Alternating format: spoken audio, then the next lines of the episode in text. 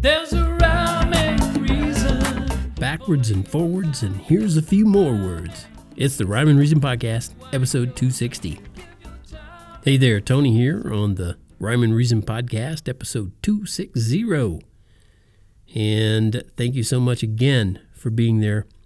It uh, means the world to me. I know I say that in a lot of episodes, but it's because I really want you to know that, really understand that. And, and also, this might be the first episode that somebody drops in on, and I want you to know that you dropped in on uh, a guy who appreciates your time. Believe me, I don't uh, take it for granted.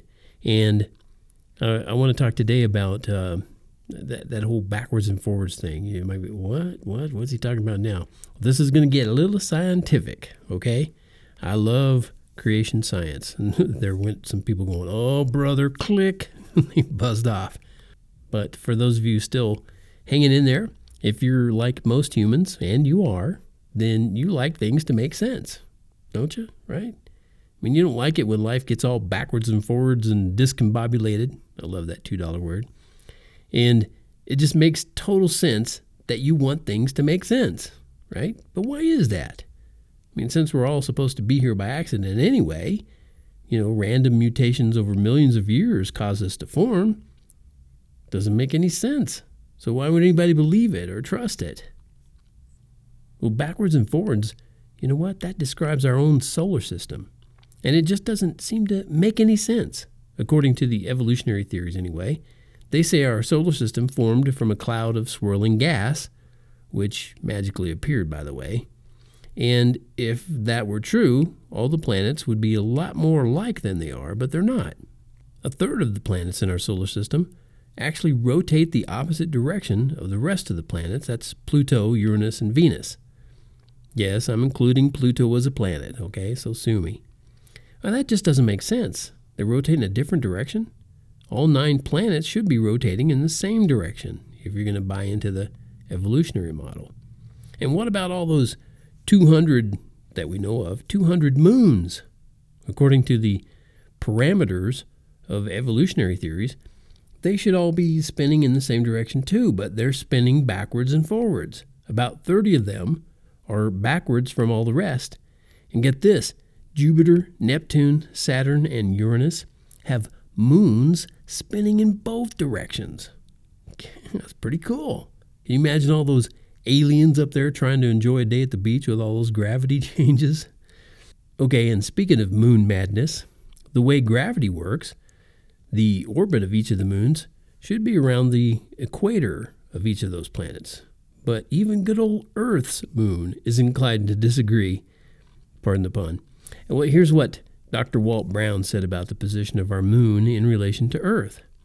Quote, the moon's orbital plane is inclined 18.5 degree to 28.5 degree to Earth's equatorial plane. The moon's orbital plane precesses between those values over about an 18.6 year cycle.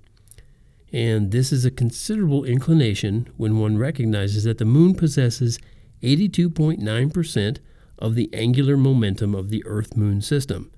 No other planet satellite system comes even close to this amount. Unquote. Did you get that? No other planet satellite system comes close to this amount. And no other planet in our solar system has human beings, or any other kind of beings for that matter, you know, except Martians and moon people, you know. Yeah. Anyway, could it be that we and our little blue planet, yeah, blue, it's not green, could it be that we really are unique in all the universe? I mean, if the reason it's all here can be attributed to a designer and not random mutations, then the answer is a definitive yes with capital Y, E, and a capital S! Exclamation point. And here's something else planets should be positioned like moons.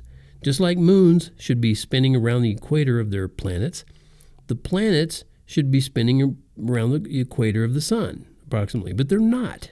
They're off by about seven degrees. So, what's with all this backward and forwards mashup? Well, use your imagination. Okay? Imagine you're an artist Now, imagine you're the most magnificent artist ever. Yeah, you are something. And you decide to paint a picture that defies all expectations. You're going out for it, man. You say, if everyone says an aspen tree should have green leaves, I'll give my aspen tree rainbow leaves. Or you creatively splash colors in parts of the painting where those colors have never been before. After all, you're the master, and this is your masterpiece. You decide the points of interest in your painting will be backwards and forwards from conventional thinking. How dare anyone tell you it's not right? You're the artista supremo. And the best part is, when you complete the painting, it scores. All the contradictions become the most beautiful work of art the world has ever known. Imagine. Okay. Now you don't have to imagine. God is the designer and he makes it all work. He does all those things that are contrary, or some people might say contrary, to all the conventional thinking like evolution, etc., etc., etc. Now I can imagine how he must look at the universe he created and say, This will confound those who hate me, and it will amaze those who love me. So which one are you? Confounded or amazed? Baby, I'm amazed. Okay, uh, be sure to jump on the one of a kind Rhyme and Reason bandwagon today or subscribe to this Rhyme and Reason podcast today. Don't delay and get my latest words, music, and voice right away. Get it delivered, and that way you don't have to go looking for it all the time. Easy peasy coming right to you. And be sure to share with all your friends and family and, I don't know, basically everyone. In fact, people you don't know. okay? Don't keep this good stuff all to yourself. That does it for this episode of the Rhyme and Reason podcast. I'm Tony from TonyFunderberg.com, and remember, there is a rhyme and reason to life because God made you. There's a rhyme and